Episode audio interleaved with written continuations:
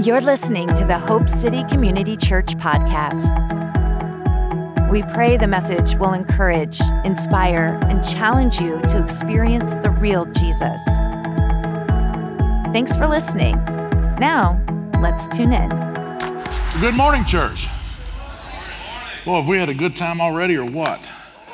I've just got about two hours of teaching for you, and I'm going to let you go home. I actually have an abbreviated message for you today because I knew we were going to take our time with our littles, and man, I just enjoyed that so much. I was over getting teary eyed because, man, when you you can do something for me, but boy, when you bless my kids, that's a whole different issue. I love it. I love it. I love it. Be patient with me today. I'm preaching from an iPad for the first time, and uh, we did okay first service, so maybe we'll experience the same grace second service. Uh, man, it is good to be home. Africa is fun ministering there, um, preaching there, and men's conferences and women's conferences, and just doing the whole thing. It's great, but man, there's no place like home. I tried clicking my heels three times about twice a day to come home. Didn't work, so I had to fly back. One plane ride, 17 and a half hours. Ooh is right. Man, you talk about, and I don't fit in the seats very well. It was a long ride home, kids. It was a long ride home, but I'm happy to be here. Man, I'm so excited about baptisms today. We've got 15 people being baptized today. Is that exciting? Man, that is wonderful. It's going to be a great time. Listen, if you just want to come down, hang out at the beach with us today, we'd encourage you to do that. Uh, we're, we're, just going to have a good time. I, I, I told Wendy when we were first uh, launching, I said, you know, if, if we do anything, let's just have a good time doing this. Let's have a good time at church. I believe that uh, the things of the Lord are, are, are blessings and that we should have a good time doing it. So come down to the beach today and, uh, and celebrate with us. We're going to see 15 people, man, make a public proclamation of their faith. And uh, boy, you just can't go wrong with that. I'm also starting a new series today called No Offense. No Offense. I do want to warn you that I, I'm going to dive into this, and not that I ever do, but I'm not going to hold back. I'm not going to be politically correct. Uh, I may say some things that step on your toes a little bit. Uh, but you know what? Uh, I believe that if we uh, stay focused on the, the, the main uh, thing, which is Jesus, we'll get through this, we'll survive it, and you might even like me at the end of it. Amen. So we're going to dig in today. Um, the No Offense series came to me because I was in prayer uh, several weeks back, and it seemed like everywhere I looked, people were offended. I mean, people were chapped everywhere I look. I mean, people were upset because people were fishing. You know, you, you catch too many of these fish, you're going to ruin the ocean, right? And then there were people that were upset because they couldn't fish. And I was like, well, won't they just get together and like agree on a number and catch that amount of fish? Well, then there were people who were upset because uh, I voted uh, one way and they were upset because they voted a different way. And they, there are people who were offended because uh, somebody got vaccinated, and some people were offended because they didn't get vaccinated. And it just seemed like everywhere I looked, man, people were all just, their, their hackles were up and they were just offended all the time. And I said, Lord, surely that's not your plan for your people. Surely that's not your purpose for the end days. is for your church to be so locked up in offense that they're not even usable. And then it dawned on me that's exactly what the enemy's plan is to keep us so buried in offense that God can't use us. To keep us so compartmentalized by what we think and feel and believe, and that we're not effective for his kingdom. But I want to tell you something today. God does not want offense to keep us from being effective. And so we're going to go to God's Word over the next three or four weeks, and we're just going to see what Scripture has to say about being offended and whether or not it's for God's people or not. Uh, I've entitled this sermon, Stop the Insanity. Stop the Insanity. Um, I encourage you to be careful what you watch on TV. Uh, but I will also encourage you as a homework project today if you have a news station, you pick a news station, it's irrelevant, just pick a news station, uh, turn it on, and watch how fast you find someone who's offended. I would be willing to bet a chocolate chip cookie, because I know I'll win, that you will see somebody offended in the first 30 seconds. I mean, there'll be somebody who has completely been out of shape in the first 30 seconds. And you say, well, what are they going to be offended about? That's irrelevant. They're just offended. And here's what's funny if you were to fix what they were offended about, they'd find another offense. They'd find something else to be irritated about. They'd find something else to be upset about. They'd find something else to be on attack about. And it used to be that an offense was something we learned to let go. Now it's something we build our homes on. And I just don't see it in God's word. And so we're going to take a deep look at this. Uh, today, I want to just really break down one verse for you. Uh, and I have two verses, but the first one we're going to break down James chapter 1, verse 19, and we're going to read verse 20. James chapter 1, verse 19 and 20. Let's read it. It says, So then, my beloved brethren, let every man, look at your neighbor and say, Every man. Let every man be swift to hear, slow to speak, slow to wrath, for the wrath of man does not produce the righteousness of God. The wrath of man does not produce the righteousness of God. Let me rephrase that. Your being offended does not produce righteousness. Your anger about a certain situation does not create righteousness. Anger does not equate to righteousness. Get that in your head. A lot of people think there is a, uh, we can get angry about something and indignant about something. The truth is, is that our job is to love people, not get angry about issues. And I think as the church, we've got to be very, very careful because there's a fine balance that we walk. Uh, can we love people and hate sin? Yes. But our society has bought a lie that if I disagree with you in any way, I hate you.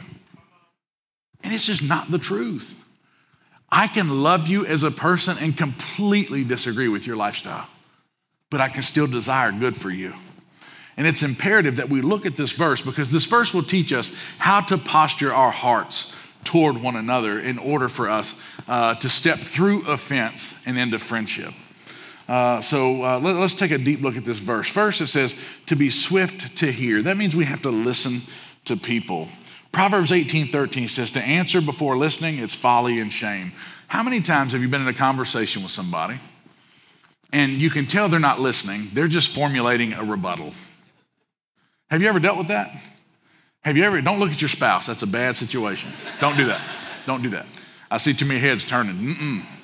No. Um, here's what's interesting is that if we truly listen, we aren't formulating a response. We're listening to have understanding. When we listen to other people, it lets them know two things. Number one, that we care. And number two, that we're a place they can trust to listen. Do you have people in your life that you really can trust to listen? Not just hear, but listen. So I'll tell you a story. When Gabe was probably two, almost three years old, he went to Southwest Christian Academy in Little Rock, Arkansas. And, uh, and one day I picked him up from school. And as parents know, every day you pick your kid up from school, they're happy you're there. They've got a million stories to tell you. And uh, Gabe, when he was two or three, he had a real deep voice and he couldn't do his Oz. So he'd say, Dad, I drew you a picture today, right? And I was so excited because every time I pick him up, he had another piece of artwork or he did another little thing, or oh, he's precious. He's always been my buddy, still are. And we, we've always had this really cool relationship. Even when he was like 18 months, he would sit in my lap and watch football like a G. I mean, he just wouldn't make any noise, wouldn't cry. Just cool, man. It's like, great, this is awesome, you know? Uh, if all of our kids were like Gabe, we'd probably have like 15 of them. He's just so chill, right? Well, Gabe gets in the car, and I put on his, uh, uh, his car seat thing, you know, the, the, the science project they call the buckle. And, um, and he looks at me and he goes, Dad, does something in my shoe. I said, okay, buddy, we'll check it out. You know, one ear and out the other. How many parents have been guilty of that? In one ear, out the other, right? Oh, okay, okay, here, just be quiet while I drive. Don't cause a car wreck, you know. Um, well, I get in the car and I'm driving, and he's telling me about his day. I went down the slide today. I drew you a picture today. Uh, he's telling me about all these things. And every once in a while, he'll say, There's something in my shoe. And I was like, okay, buddy, we'll check when we get home, you know. And, and, he goes through, and now he's telling me about what he had for lunch. He's telling me what he had. He ate all his grapes. He's telling me about all the different things that he had. And then again, he'd say, there's something in my shoe. And so finally, he had said it so many times that I pulled off the side of the road and I opened the back seat and I pull his shoe off, and there's a red wasp about this big in his shoe. It's still alive. And it did not sting him, which is a miracle. But I remember taking his shoe off, and this thing goes and comes blowing out a huge red wasp. Freaked me out so bad. I was like, get back in the shoe, get back in the shoe. I completely freaked out because red wasp, if you've ever been stung by one, that hurts. That's significant pain.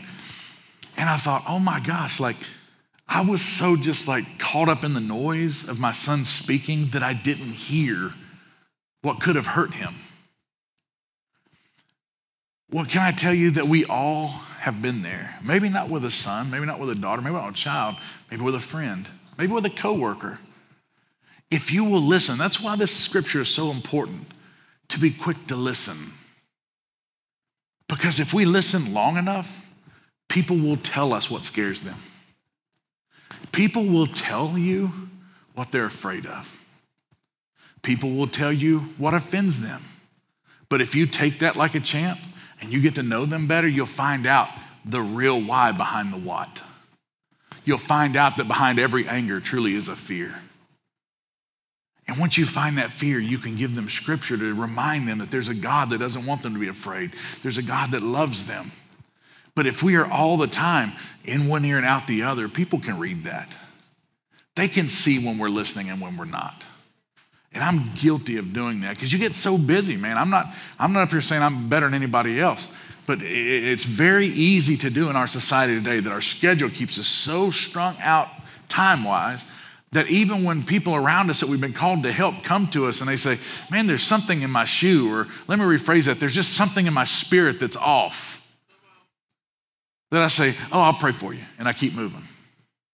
Stop and listen. Lend them your ear. Imagine if God listened to you the way you listen to people. Be that kind of ear that represents Christ. This whole thing we're talking about, the series about no offense, is how we can posture ourselves to reach those who are offended. And the best way to do that is to act as Christ acted for us. Be a good listener, be swift to hear. Point number two be slow to speak. Slow to speak. So while I was in Africa, I didn't go outside at night because I was afraid I'd be eaten. I'm a good meal, okay? I'm like some lion's dream, okay, guys? Um, but no, really, at a certain time of night, they're like, don't go outside. And I was like, well, no. And they're like, it's not funny, don't go outside. And I was like, duly noted, locking the door now. Mm-hmm. There literally are lions. I've got pictures like from here to the front row from a lioness who's just walking around, just out walking around. Those things are huge. They're much bigger than our zoo animals. Well,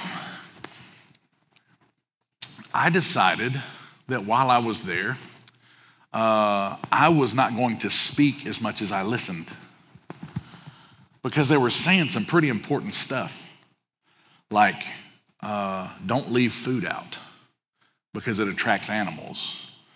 And usually I'm the talker, right? Usually I'm the one that's uh, vomiting at the mouth. Usually I'm the one that does a lot of the talking, right? And uh, on this trip, I was like, no, it's better to listen at this point. I'm gonna, you know, I'm gonna really pay attention. I'm gonna be slow to speak and just kind of see what happens. Well, I praise God for that. Learned a lot about Africa by just not talking. But here's what's great. I had a lot of time locked in my room at night to spend in the Bible because the only thing they had on their TV was South African comedies and wrestling. They had the WWE network. I don't know how they get it. No questions asked. But I watched WrestleMania from 1991, WrestleMania 1992, SummerSlam 2022 live. That was great. Uh, yeah. So I didn't appreciate all the television offerings. So obviously I had to do other things. I read, I studied, I prayed, I did. And while I was praying, I was getting ready for this sermon, and I was like, what does this mean to be slow to speak? And so I start looking up different commentaries, and I find this one commentary of a man who looked up every verse in the Bible and found out how many times Christ answered a question. These guys have way more time than I have, but I'll use their data. uh, Jesus was asked 183 questions. He only gave a direct reply three times. The rest of the time, he either continued to listen or he rebutted with another question to get them talking. He shows a picture of being slow to speak. Being slow to speak. Now, of that 183, there were an additional 307 questions that Jesus asked of other people. What am I trying to tell you? That Jesus was a model of being slow to speak. He wanted to hear other people speak. Why? Because he was comfortable with himself. He was trying to get to know the other person. What Jesus was posturing is that he was making the other person the focus of his attention, of getting to know them, of getting to hear what they needed from him, of getting to know where they were at in their life to see what the need was so that he could be the God that they needed him to be. It's a beautiful picture. Now, if you really want to see something cool, the three questions he answered were even cooler. One of the questions he answered was when Pontius Pilate said, Are you truly the king? And he said, Yes, I am the king, right? The next question was, Is um, uh, Jesus teach us pr- to pray? And so he taught them to pray. And then the, the last one that I saw uh, was um, uh, basically Jesus, uh, which of the commands is the most important? A Pharisee asked Jesus, which of the commandments is most important? And he said, Truly, I tell you, to love the Lord your God with all your heart, soul, mind, and strength, love your neighbors yourself. He kind of made it simple, right? Well, if you put those three answers together, it paints a picture of his whole life. It's really cool. The first answer was, Yes, I am the king. The second answer was, I'll teach you to pray. And the third answer was, Love me and love people. Put all that together, it says, I'm the King of Kings and the Lord of Lords. I'm here to teach you to pray and talk to God. And I will teach you how to love me and love people. Is that cool? The only three questions that Jesus answered gave us that information about him. So it's very cool to be slow to speak, slow to speak. Uh, Proverbs chapter 10, verse 19 says, In the multitude of words, sin is not lacking, but he who restrains his lips is wise. Do you know somebody just never shuts up? Don't look to your left or to your right. It's not cool. Here's the truth a lot of times people speak because they're uh, uncomfortable. Be comfortable enough to be quiet. Be comfortable enough to be a good listener. Be content enough to rest your tongue and open your ears. My dad used to say it like this He'd say, Son, God loves you so much, He gave you two ears and one mouth. You should listen twice as much as you speak. Can I tell you, there's been a lot of wisdom that I've learned from that over the years. So we as believers need to be uh, uh, so quick to hear, slow to speak. And lastly, I want to bring this in fast because I want to get you out of here. Um, I, I, God's looking for a church that's slow to be angry. Slow to be angry. Um, anger is an epidemic in our society right now. Everybody's angry about something. Everybody's angry about something. Have you noticed this? Everybody's got a cause, everybody has an issue, everybody has something that's driving them to anger. And I don't believe that's of God. I believe God desires you to live in peace and joy and all the fruit of the Spirit. I can't find anger in the fruit of the Spirit. I've looked a bunch. Uh, Proverbs chapter 16, verse 32 says this says, He who is slow to anger is better than the mighty, and who rules his spirit better than one who takes a city. That's pretty important stuff. He's saying you have to be slow to be angry. Slow to be angry. So today I want to close with a very practical understanding of anger and how to control your anger. Because I feel like a lot of times we preach and we share the gospel, but then we don't give you any practicality. We don't give you any tools on how to, how to uh, control anger. Anger is a meditation issue. Anger is a meditation issue. Remember, David said, May the words of my mouth and the meditation of my heart be pleasing in your sight, O Lord. So those two things are connected. The meditation of my heart and the words of my mouth, they're connected. Well, where else does the scripture say something like that? It says, From the heart, the mouth speaketh. So our meditation, our heart, and our mouth, they're all connected. What you think about eventually comes out in your words, right? So, uh, Wendy, you, can I borrow you for a second? Man, what a good looking blonde. It's my wife, by the way. Yeah. Yeah. Okay. So, how many of y'all know just because we have pastor on our business card does not mean we have a perfect marriage? We do not have a perfect marriage, right? Perfect wife, imperfect husband. It's the way that works, right? Okay, so let me show you something. I never truly understood meditation, but I heard an African pastor last week say this, and it shifted my paradigm toward meditation. I want to give this to you. Let's say that the rare occasion I wake up on the wrong side of the bed. So rare. So rare. And let's say that Wendy brings me coffee. She brings it every day. What a good wife. I mean, good wife. Brings me coffee every day. And let's say she brings me a cup of coffee that is just a little bit off and it's not exactly the way I want it. And what happens is, is I decide, because I've had a bad morning, that I'm gonna go in there, I'll do it myself. And I go in there and I take the cup of coffee that she took time to make and I pour it in the sink. And she goes, oh, What's wrong with your coffee? I said, It was lacking in the sweetness. It's a little off, not sweet enough, so I'm gonna make a different cup of coffee, right? So I go over here and I make another cup of coffee. And now what's happened is I've put in her mind that what she did was not valuable to me. And so I'm just making a cup of coffee, right? A little bit persnicketous, right? Because I'm a little upset, but I'm just trying to be happy when I'm not happy. So I'm banging the spoon a little harder on the cup when I'm stirring, right? I'm putting stuff back a little harder. I'm letting her know without being verbal that I'm a little perturbed my coffee wasn't right. Because I woke up on the wrong side of the bed. I'm a grown man after all. I should be able to complain. right? So I'm over here making my coffee, right?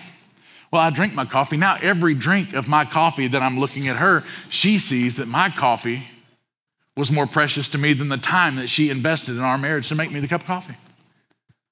And so here's what's happening our meditation is set in the wrong direction because of something small. Now I say, bye, baby, and I give her this fake thing. Bye. bye, have a good day. Mm-hmm. Take the coffee I made and I'm out the door. I get in the truck and I start driving. And I'm thinking, she knows how I like my coffee. I've had the same amount of sugar in my coffee for 18 years. Nothing has changed. And I'm thinking, what is going on? Why? Was, was she just, she wasn't thinking about me. That's what it was. She wasn't focused on her man this morning. Something is in her mind that should not be in her mind. What is it? I wonder. And the devil goes, I know what it is. It's one of a million things that make you less important. And so I go, What? And now my meditation is, I don't even want the coffee. Mm, that coffee reminds me of that crap cup of coffee I had this morning. Mm, and I start getting, yeah, just all my spirit gets upset. And now my meditation is starting to take control of my thoughts. And so now I'm meditating on a negativity in my home. And so everybody's laughing because you think it's something small. But here's what's strange is by the end of the day, the enemy has taken that small cup of coffee that needed just a touch more sugar and turned it in. Your wife doesn't care. And so now my meditation has impregnated me with anger. I'm driving back home. You're gonna make my coffee? You're gonna make my coffee right? Right? I'm driving home. How dare she? How dare she? She knows I like my coffee. What was she, who was she thinking about when she made this cup of coffee? Who was she? This ain't daddy's coffee. Whose coffee is this? this is jacked up. So I'm driving home the whole time. Driving home the whole time. Going toward a blessing that God gave me, mind you. Pregnant, meditating on anger, driving home. I come in the house. And what happens? I give birth to my anger. From the abundance of the heart, the mouth speaks. And as I was thinking about that couple, of she goes, How's your day? It's been pretty rough.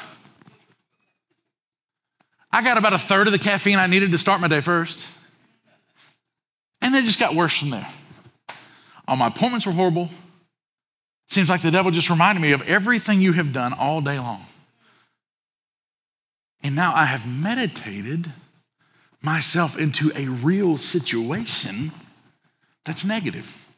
Let me give you another scenario. Let's say I get up in the morning and the coffee's wrong. Minor thing. And I say, babe, I want you to know, I appreciate the coffee. I know you have to get up earlier than everybody in this house. I know you don't have it as hard as I have it in the morning because you only have to get like five people ready and I have to get my whole self ready. but I want to thank you for the time you put in that coffee. It means a lot to me that you think about me in the mornings. Thank you for that. Right? Give her a kiss. I drive out. And now while I'm out driving, I think, man, she didn't have to get up and make that cup of coffee this morning. Boy, she did. It may not have been the best cup of coffee, but you know what? I got the best wife because she took her time today. And you know what? Instead of focusing on it, may need a little more sugar. You know what? I wouldn't kill me to drop a couple pounds. Maybe a half a thing of sugar ain't the worst thing for me in the first place. Right? And so now I'm driving, and my meditation is impregnating me with gratitude instead of anger. And so my meditation begins to dictate the process of my day. So then I go to a counseling appointment, and between counseling appointments, I'm like, man, I got a great wife. See the cup of coffee now that it's empty. I'm like, you know what? I think I'm gonna stop on the way home and get her coffee. Or maybe something hits in my spirit to where I say, you know what? I'm just gonna text her, you know, after the kids go to bed tonight, look out. Hashtag Big Papa coming in for a landing. And and here's what's interesting. Here's what's interesting. Is now even something that was negative because I control my meditation is feeding something in a positive way. Now, here's even a better scenario. Let's say we start our day like this. We start our day, Lord, I pray you'd bless my wife. I pray, Lord, you'd be her all in all today. Father, I just thank you that what you have called us to at Hope City Community Church, Lord, that you take us a step further toward that today. Lord, would you be what she needs you to be? Keep her strong and healthy today and bless her. Use her to make an impact in our city today. In Jesus' name, amen. By the way, here's a little bit of scripture. Let's look at this together.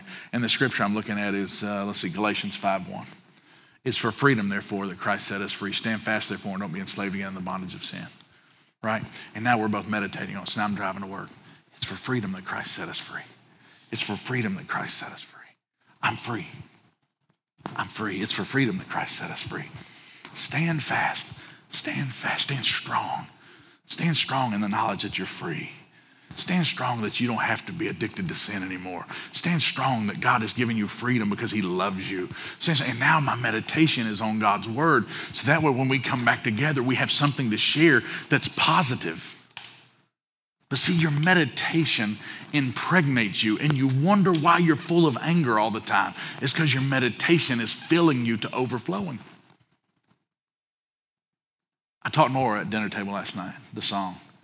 Be careful, little eyes, what you see, right? The reason why I taught her that is because I don't want her meditating on negative things. I don't want any of you meditating on negative things. And here's why. Because if you meditate on it long enough, it becomes a reality to you. And your meditation dictates the way you feel about certain things and certain people. And for you to be the soul winner God's called you to be, you've got to be postured correctly toward each person. So instead of being angry about issues, you've got to be postured to receive people. And an angry person doesn't receive people, it's ready to fight issues. You will never win a soul fighting issues. Thank you, sweetheart. I appreciate your help. You will never win a soul arguing over issues. If you hear anything I say today, you hear this People trump issues. People are bigger than issues. Jesus did not die for a political party, He died for people. So, why is it that we are always postured in anger toward people? Could it be that we have simply slipped into the process of offense, which I believe is one of the greatest weapons against the church today? So, how do we beat it? Number one, we dictate on what we meditate, we control our thoughts. We control our thoughts. Number two, even if something goes bad, we meditate on something positive. My dad says it like this his son, you can't keep a bird from flying over your head, but you can sure keep him from building a nest. Sometimes bad thoughts just happen. Sometimes bad things just happen. But you can keep yourself from perseverating on it. You can keep yourself from maintaining on it and just thinking on it, just building on it. The last thing I'll tell you is this when you feel yourself building in anger, change your environment, change your thinking. It's a change of, a change of place and a change of pace, right? Sometimes you have to stop watching what you're watching. Sometimes you have to stop being around who you're being around. What God has called us to do requires us to be slow to speak, slow to get angry, and quick to listen. How can we listen to people when we're so angry at them? I don't believe it's our job to be angry at people. It's our job to be angry at the devil. And what he's called us to do is have enough wisdom to discern that it's not the people, it's the devil. One of the wisest things I ever heard is this don't ever put a face to an offense. There's only one person who offends a believer, that's the devil. Everybody else is a puppet, right? Love people, love the word, and watch what God will do in your life. I believe you have the power to live unoffendable.